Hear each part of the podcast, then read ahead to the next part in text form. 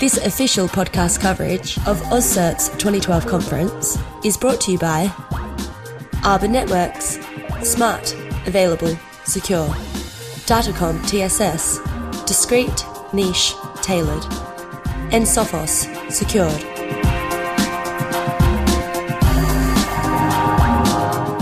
Hey there, and welcome to this Risky Business podcast from AusCert's 2012 conference. I'm Patrick Gray.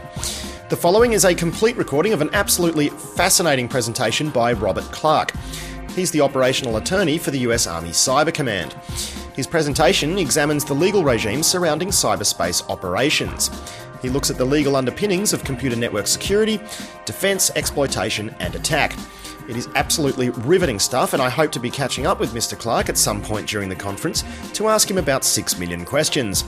But until then, enjoy this Robert Clark's AusCert 2012 conference presentation.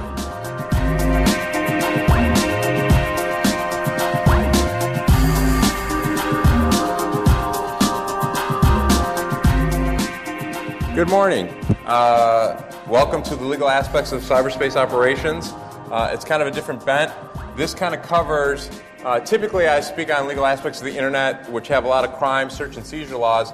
This is actually more of a direction of covering international law dealing with cyberspace operations. Now, I'm forced to say the word cyber. I, I can't stand the word. I, I, hate the word. When I got in this business, it was computer network operations.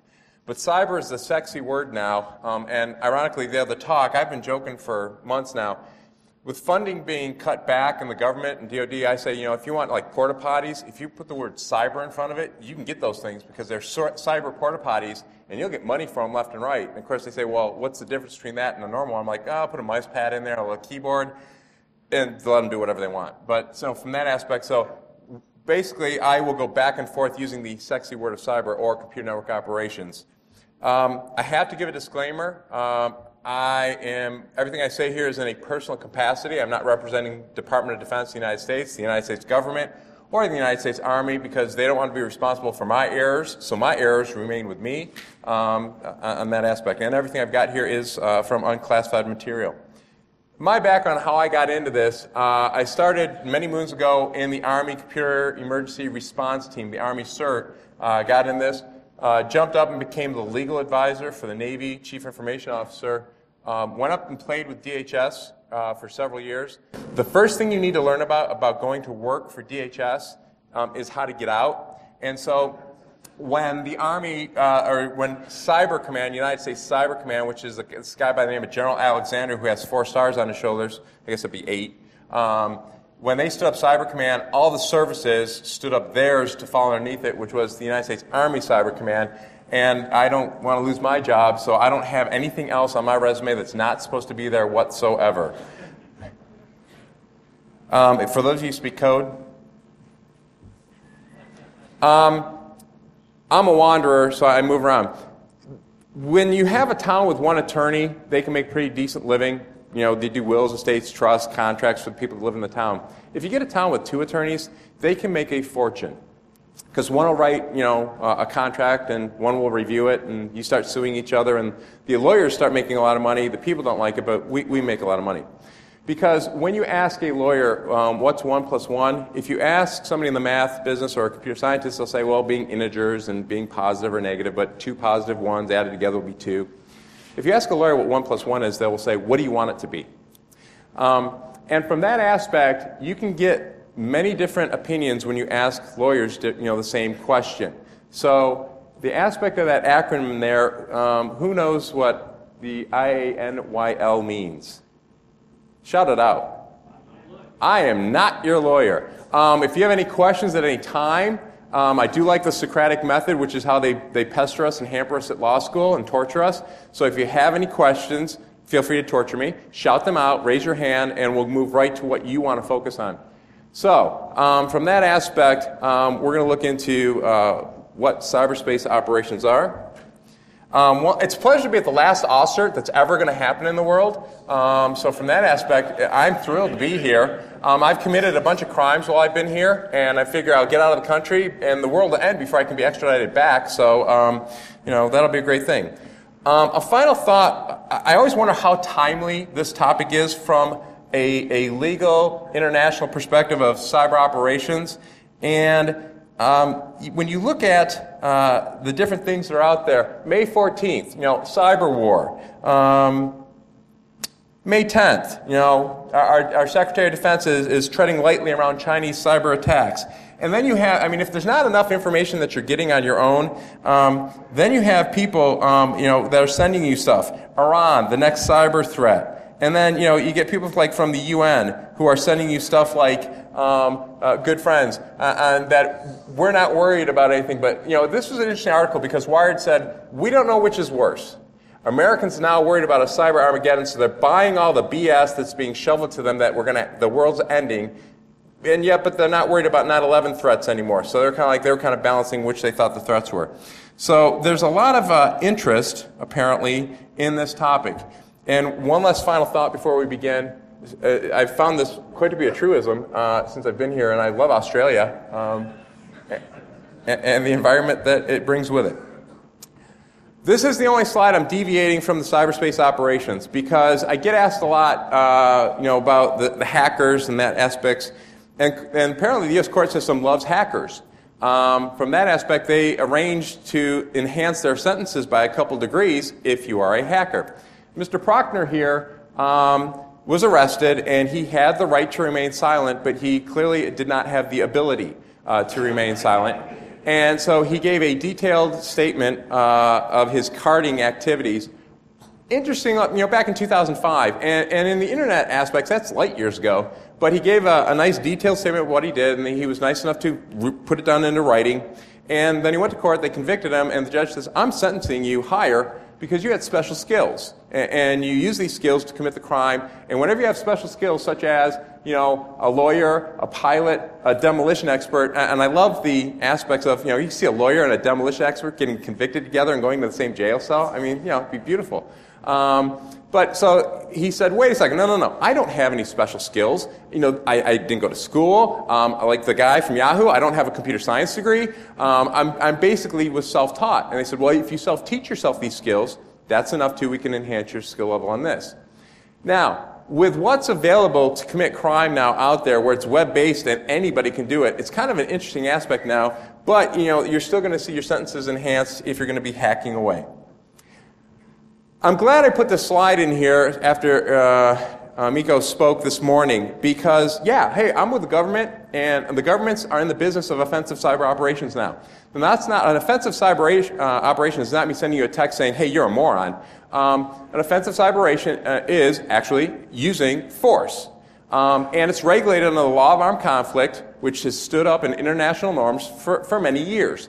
International and law of armed conflict has regulated battle since ad infinitum. You know, uh, on that really, really 1600s, and you don't want to go down that path because it's boring. And re- just a few of us really focus on it and really get excited at the bar when we want to talk about it.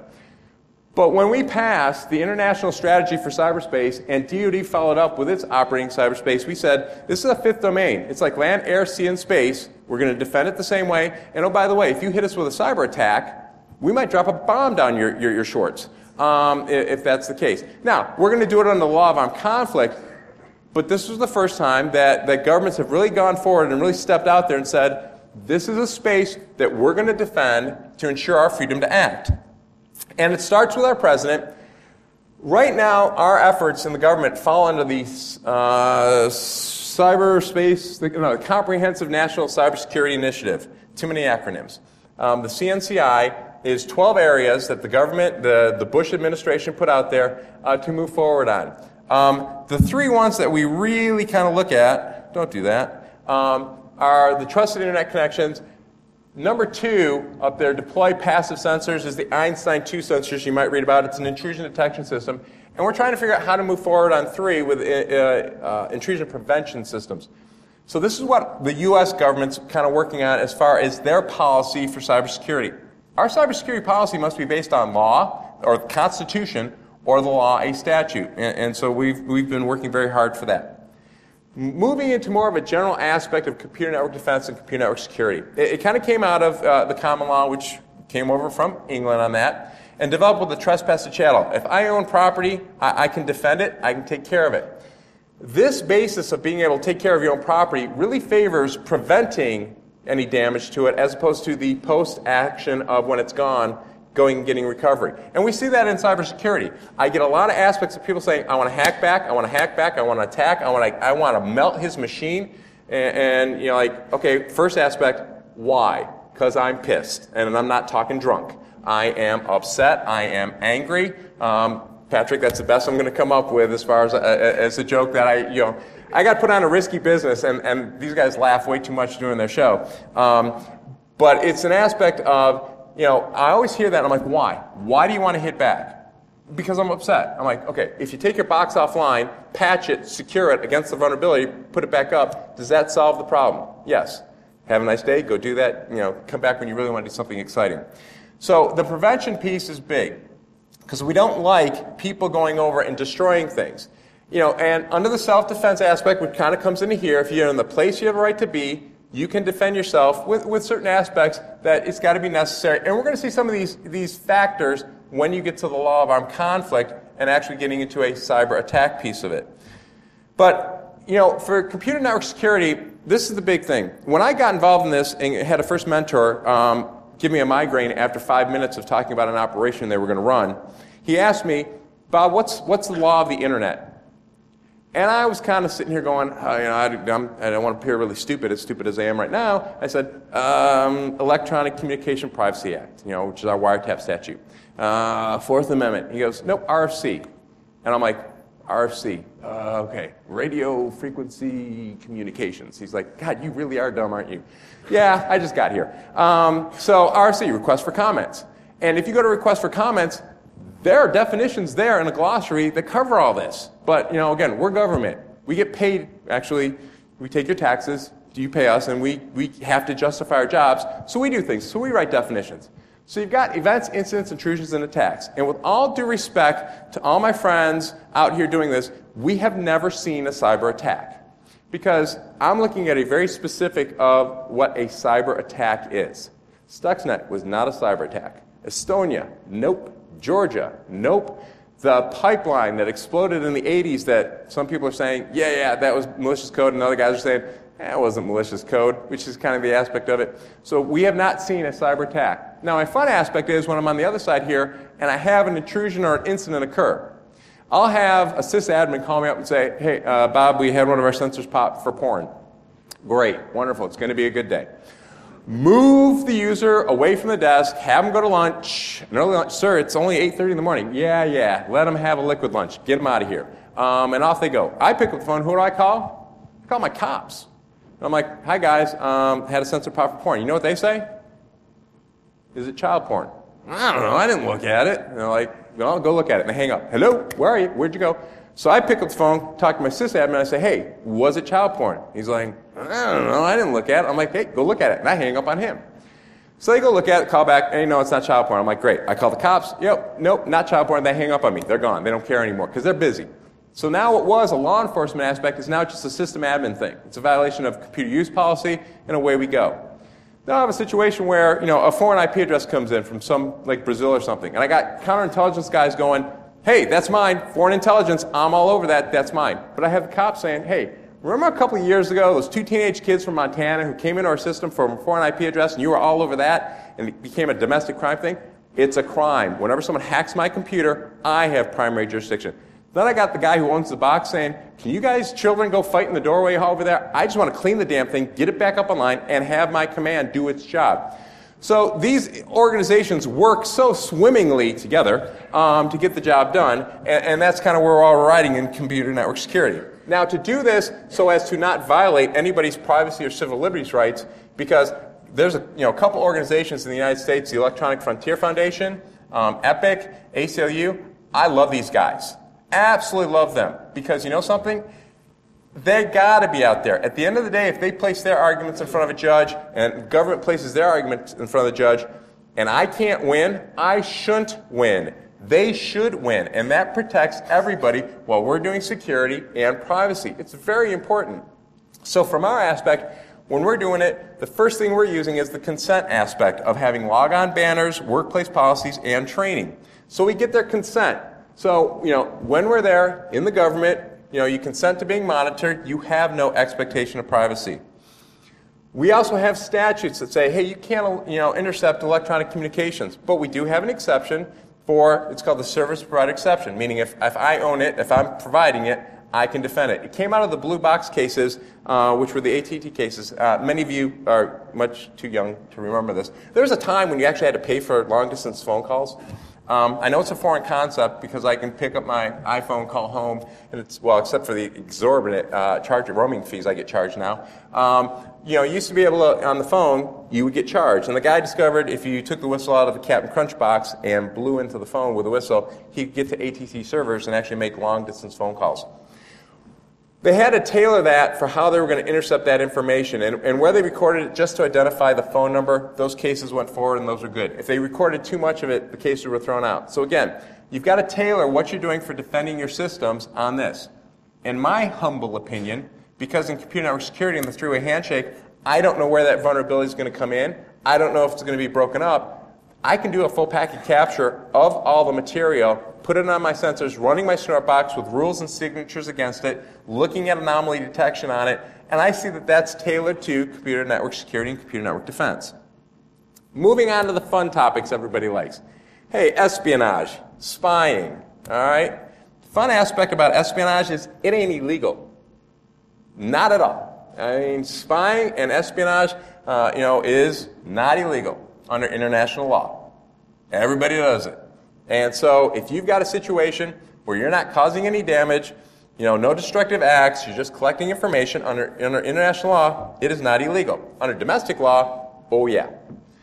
You, know, so from that aspect, we have domestic statutes that say you can't spy on us and steal our stuff, but under international law, it's not unlawful.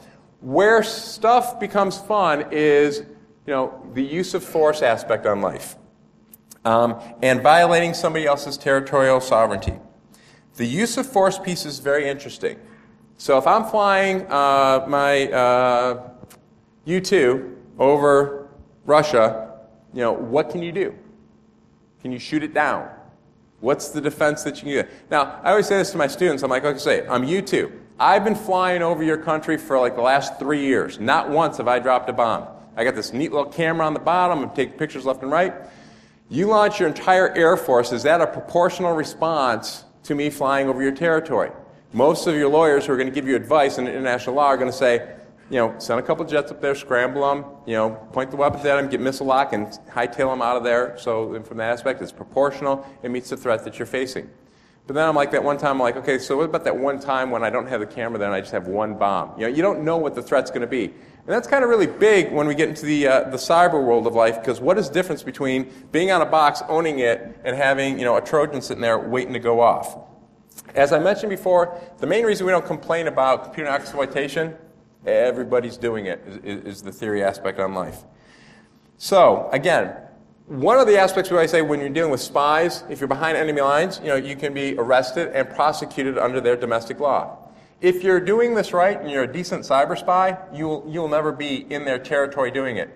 If you figure, hey, I'm going to go in their territory and go to their cyber cafe and do it from there, you should probably think again how you're doing your operations aspects of life. You don't have to go into their country to actually spying it. So that's one aspect that's going to be different for our good old cyber spies. Cyber terrorism, what is it? Damn good question. Was Stuxnet it? Eh, could it be? Um, we're looking at adapting, you know, our, our traditional terrorism statutes uh, to deal with this. You know, the difference between murder and terrorism, you know, is a motive-based thing uh, on that aspect and what the purpose is. And we're, we're typically looking at something that's intended to coerce or intimidate. And to do that, we're, looking at the effects-based aspect or the intent-based aspect. I'm trying to spread fear uh, out there. Um, and that's going to be the next, you know, we hear a lot of the aspects of terrorist use of the internet, and these are some of the things that we're going to start looking at to determine how am I going to handle this? Is it going to be a military tribunal, as we see military tribunals? Is it going to be the court system? Court system open and functioning? Where did I get the habeas corpus on this individual? Was the individual overseas? Am I going to extradite them? And these are all the issues that the legal community is really working through as we move forward. Law of armed conflict. You know, is a computer network attack an act of war? Well, we haven't had an act of war in a long time. We haven't had the declaration of war in a long time. So there's the aspect of saying armed attack, use of force uh, as, as, we move forward. The UN developed the charter uh, that basically said we are to refrain from the threat or use of force. 2 4. Article 51 provides for your self defense. Now, from a United States perspective, that we've had such great media coverage over for a long time now, is the anticipatory self defense. Meaning, if I see that you're staging your, your, troops at the border, I don't need to wait till I'm invaded to defend myself. If I see your troops all staging at the border, you know, they're all there, I, can launch a preemptive attack under anticipatory self defense to defend myself, send the Air Force over, drop some bombs, because I don't have to take the hit before I can defend myself. How does that work in cyberspace? Well, it's kind of an interesting question because, you know, if I'm, if my systems are all screwed up, um, and they're running around my unclassified government information systems, can I strike back now? Anticipatory self defense. You know, how much of my systems have to be hacked before this is a use of force? Because the United States government does not make a distinction between use of force and an armed attack. All armed attacks are pretty much a use of force. Not all use of forces qualify as armed attacks. What if I've got, you know, intrusions into my system and now I'm seeing what might be coordinated systems into my nation's air traffic control system? Where am I now on that sliding scale? Banking and financial systems go down. If it's all part of the, this cyber Pearl Harbor that the experts and pundits say is coming down the road, which really isn't going to, um, you know, where can I respond? Public utilities are coming on now. Basically, we're talking, you know, floodings, you know, your smart grids, everything, death, destruction, mayhem. Unclassified military logistics systems. I've got to move things around to get military folks to different places if I'm facing a threat. Now I really start hacking and causing problems into the military fuel systems, things going around there. Where is my aspect of am I at a use of force? Am I not at a use of force? So these are all aspects that we're looking at as we move forward. I'm starting to interfere with my ability to conduct military operations. Now, the fun aspect on this is when you sit there and say, wow, okay, so you guys answer that question. No, what is considered a use of force is very nation state specific. What one nation clear, I, I, I kind of joke about the aspect of, you know, when I'm listening, you know, like said, the risky business, like RSA suffered a, a, a APT, you know, advanced persistent threat, and took them down. And it's like, and they said, yeah, when it happens to the other guy, it's not an advanced persistent threat, they're just sloppy. But when it happens to you, it's an advanced persistent threat. So basically, I, I, had an advanced persistent threat because my son went down and reset my wireless router so he'd get to different illegitimate sites he shouldn't be going to when I thought I had the thing locked down. So I, I had an advanced persistent threat because it happened to me. And, and, that's the aspect of when we're dealing with law of armed conflict and the use of force, who defines what that is? And typically, what's going to happen is the state that it happens to gets, has a say in that. Now, if you're talking about the insertion of code into a system with no, no, you know, lying dormant, not causing problems, just taking information out, it is not going to rise to the scale of a use of force. Now, it's an interesting aspect. You know, if you've got your military facilities, you know, and it's the old spy versus spy, and you know the guy's got the black hat and, and the overcoat, and he's wandering down the hall, you're kind of kind of say, hey, we probably shouldn't let this guy in here. Can someone arrest him? But yet, computer systems and cyber can let things run all over the place. So it's kind of a game changer. It's a new thing. So, one other aspect uh, that we get is law of armed conflict and espionage. So, if it's a nation state, law of armed conflict applies, and you have the aspects of international law applying that, use of force, and your, your different answers that you want for that. If it's individuals, that's a criminal activity. And from a criminal activity, law of armed conflict doesn't play, my law enforcement plays. So, back to our aspect of really defining computer network attack. So, I whittled things down because we had 40 minutes here. I talked fast. Um, when, I pulled out a couple slides.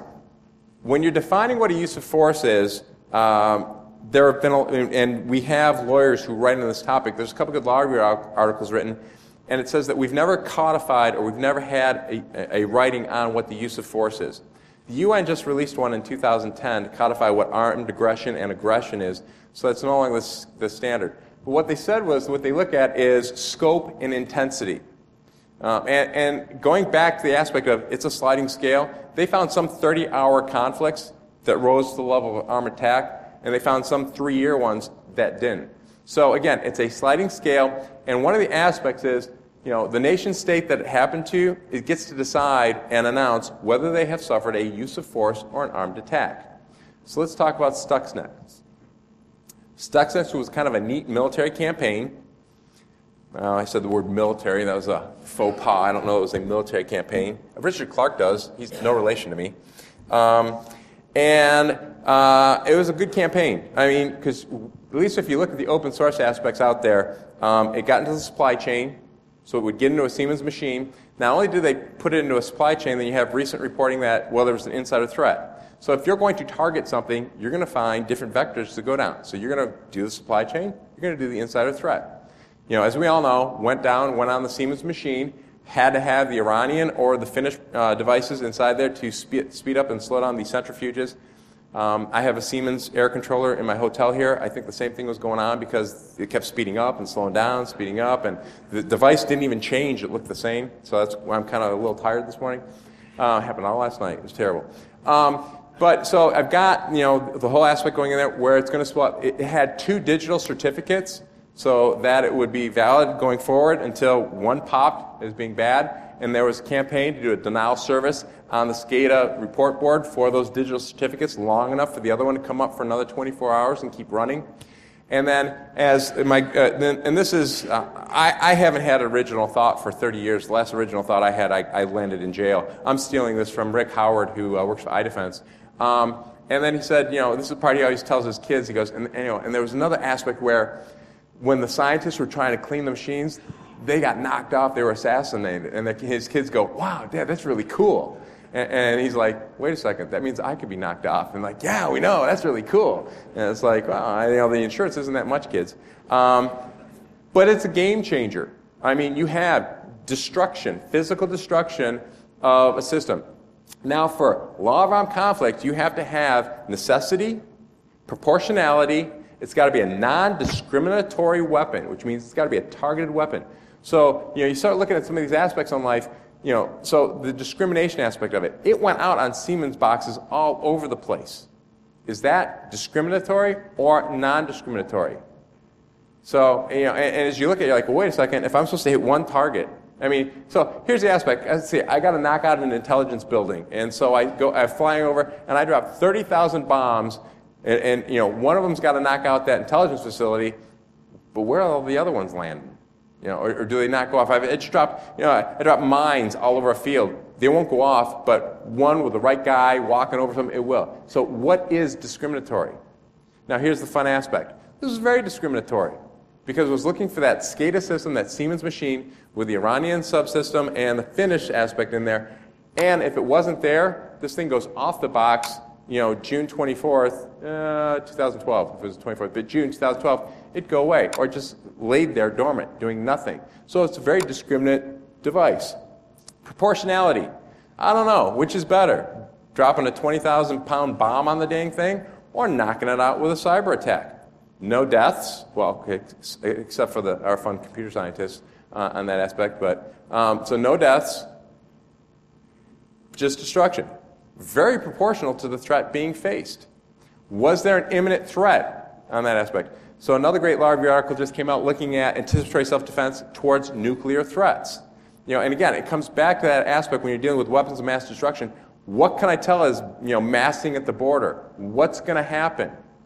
So now I've got an enemy that says, you don't think you should exist. We're going to wipe you off the map. So, you know, that's an interesting aspect of what you're faced with from that scenario. But in the cyber world and cyber attacks, which again, going back to uh, Mikko's conversation, yeah, those postings for the jobs, they're not secret anymore. The president said we're developing offensive cyber operations. We need people who can do that. We need to develop workforce, and we need people with certain skills. We're all doing it now. So it's not a secret aspect anymore, but we need folks who can develop those skills for those targeted attacks because now We're all defending that domain the same way for many years we've defended airspace, sea, and, on that. Now, you've got a lot of things here that said, wow, well, you just said a whole bunch of things that qualify, like sounds like it was a use of force and it's an attack. Well, there's one thing missing. Iran didn't call it an attack. They didn't step up and say, we've been had a cyber attack. Why? I don't know. I mean, you know, we love that aspect when we're doing courtroom because when you ask, you know, do you, do you know what they were thinking? Objection, Your Honor, speculation. It's really the only objection every lawyer can get, you know, because they teach you at first year in law school. You can't tell what he's thinking, and, and we can't. But from that aspect, it was not a cyber attack because Iran did not call it a cyber attack.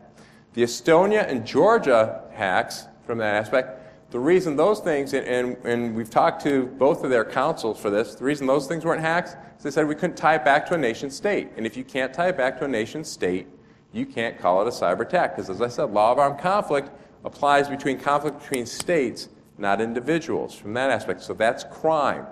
And that's kind of one of the other aspects that we're dealing with over in the United States between cybersecurity, who has the lead. Well, Department of Homeland Security has the lead for cybersecurity in the United States for the government. And this is very important because, you know, law of armed conflict applies to the Department of Defense. At some point in time in there, if the president wants to say, I've got something that's of scope, intensity, and duration, this is an attack, I'm under attack, that's when DoD would take the lead and defend the country. And then DHS would be in support. So we have to balance those two things so our right agency, the who, what, where, when, and why, is doing the right thing under the right authority at the right time. So that's kind of the aspects that we're looking at, and we're moving forward. And international law is going to be dealing with this to say what is a use of force, what's not a use of force, and what are the things that you can do to respond to cyberspace operations. I believe we've got about five to ten minutes left please, questions. What's on your mind? Things you want to talk and chat about? So you did say, uh, well, you did say that you don't think the cyber war, the cyber Pearl Harbor, ah. is not going to happen. Why not? So the question was, why isn't the cyber Pearl Harbor going to happen? Um, uh, it's, it's according to Wired magazine and other people. Um, Richard Clarke's book, Cyber War, was an absolute wonderfully written work of fiction. Um, now, the reason, the reason you work in government, it's apparently how it works in the United States. You work in government, you get some expertise, and then you go out and work for a defense contractor and you run around saying, the sky's falling, sky's falling, sky's falling. Why? I have the answer. I will sell it to you. Come buy it from me. And then they make a whole bunch of money more. So you've got a lot of people running around saying the sky is falling. Richard Clarke's job, God love him, never met the man, but his job was counterterrorism. I'm just kind of brainstorming here and thinking, the counterterrorism guy doesn't walk around the office going, hey, things are great, hey, things are great, nothing's wrong, hey, everything's wonderful, this and no, everything's great. You, your job is to ring the bell and say, we need to be prepared, we need to worry, we need to know what's going on. And guess what? He has to be right how many times to be proven like he's a genius? Once. Just once, over 20 years. And so now they're running around saying, sky is falling, sky is falling, Cyber Pearl Harbor. I'm a card carrying member of uh, uh, a, a derriere hole, so a, a you know, uh, uh I'll explain to you in 1984. I'm a jerk. But, you know, from the aspect on this life, you know, I go, oh, really, Cyber Pearl Harbor. So we're going to have our Navy out on Pearl Harbor, and a bunch of ones and zeros are going to come through and blast the hell out of the, the hulls, and they're going to sink to the bottom of the ocean. That's going to be kind of neat. No, you moron, you know what we're saying. Yeah, I do know what you're saying. You're a freaking idiot. If you think the banking system's going to go down, planes are going to drop out of the sky, cats and dogs living together, mass hysteria, biblical proportion. Um, you know, I have confidence in my guys who are running our CERT, business people who are running the CERT, that if stuff starts happening, you know, we have the NCIRP in the United States, the National Cyber Incident Response Plan. Nothing like, nothing like having a plan that sounds like a freaking bird. NCIRP, NCIRP. Um, and it sets up for what we're going to do. I guarantee you, all the formal people are going to meet up here, they're going to be talking about what's going to be, you know, they have to do. What's going to be happening? In the back room, my guys who all know each other are going to be picking up the phone going, What are you working on? We're working on this part over here. We broke this part of the code. What do you got? We got this over here. By the way, we were talking to these folks over here, and we talked to Microsoft, we talked to Cisco, we talked to NSA, we talked to the NTOC. They're all going to be talking, and they're going to sit there and keep the system up. Why? Because they want to be great Americans, great Australians, great UK, you know, great because that's what they want to do. No, they're all freaking hackers, and it's a matter of pride. And they want to say, we're going to slam these bastards. We're going to get them. Because, like, you know, with, with, with all 13 root servers going down on March 30th, which I was worried because I was traveling on the 31st. You know, okay, so it's a matter of pride. I don't see a cyber Pearl Harbor. We had 9 11. The financial sector was not lost. Those computers went down. I didn't lose, well, I don't have any money to lose anyways, but that's beside the point. But people didn't lose their money. It was still there, it was resilient. So the cyber Pearl Harbor ain't going to happen. What are the experts saying? It's going to be an enabling activity. You had where, you know, so let's see, go back to the day. We fought on land and sea. If you own the sea, you own the world. Make England the world from that aspect. Now, cyber is going to be something that we're going to look at fighting in there too. We've seen um, controlled through munitions acts, uh, the export of you know, cryptographic products and whatnot. Um, do you think we might see something similar with exporting and um, you know, the sales of, of, of exports? So, oh, you're talking about the export of hacks? Well, yeah, I mean, what's to stop Lockheed Martin selling an export pack to China? So the question is, we've seen, I'm going to paraphrase here, we've seen the illegal sales of weapons going out uh, of different places. Could we see the sale of codes or cyber weapons going outside? Oh, could you see them regulated, this aspect? Here's the fun aspect, Patrick. The fun aspect is from, from our, the development of cyber weapons, they're regulated for the United States. Every weapon requires a weapons review to make sure that it, it matches up and it's good with the law of armed conflict. So from that aspect is like I can't have dum-dum bullets. Dum-dum bullet is basically something I fire and instead of going straight, it tumbles. And when it tumbles, it causes mass destruction and suffering. I'm talking about stuff that originates in the private sector, not Okay, so, so the, the aspect of, you know, talking about the private sector developing cyber weapons that could be outsourced. So, a lot of law review articles, a lot of threat briefs um, that are public knowledge out there are saying that's one of the aspects that they're concerned about is that while terrorist capabilities are relatively low, they could outsource it from that aspect and actually get folks to come do it. Which brings me back to my myth of the super user.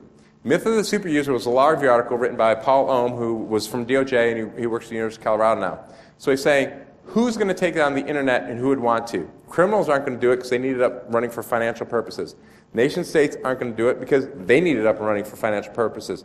Terrorists. Terrorists could buy, could pay for it, and do some serious damage. But guess what? Their financiers, in my opinion, this is Bob Clark's opinion, their financiers also need the internet up and running so they can make money.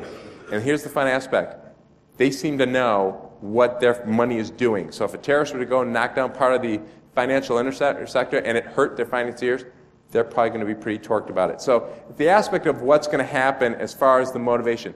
Now, Patrick, good point. You know, could they decide to go after a SCADA system or something like that? Because I understand you know, in, in, the heart of, of the United States is, is a state called Illinois, which is really lousy because my home state's right next to it and we all don't like each other. But be that, they suffered a, a SCADA system attack on their water treatment facility. Um, and the guy logged in from Russia and, and hacked the system when a- actually um, the guy was on vacation in Russia. And I think I, you guys were talking about that and it was funnier than hell on the show. The guy was on vacation in Russia and, and remoted in because he got a phone call while he was on vacation and the fake report, the wrong reports went out, everyone else was reporting it. So SCADA systems being hacked is a big thing that we're looking at now um, on that aspect, so everyone's running around kind of trying to shore those things up. I've seen that I am out of time. If you want to come up and ask questions, I'll be hanging up here over there. Um, thank you for your time and attention. I hope you got a nugget from this that you can take away from it and say, hey, there was something worthwhile in there. Uh, you know, if not, you know, come and I'll buy you a drink and you can blame me.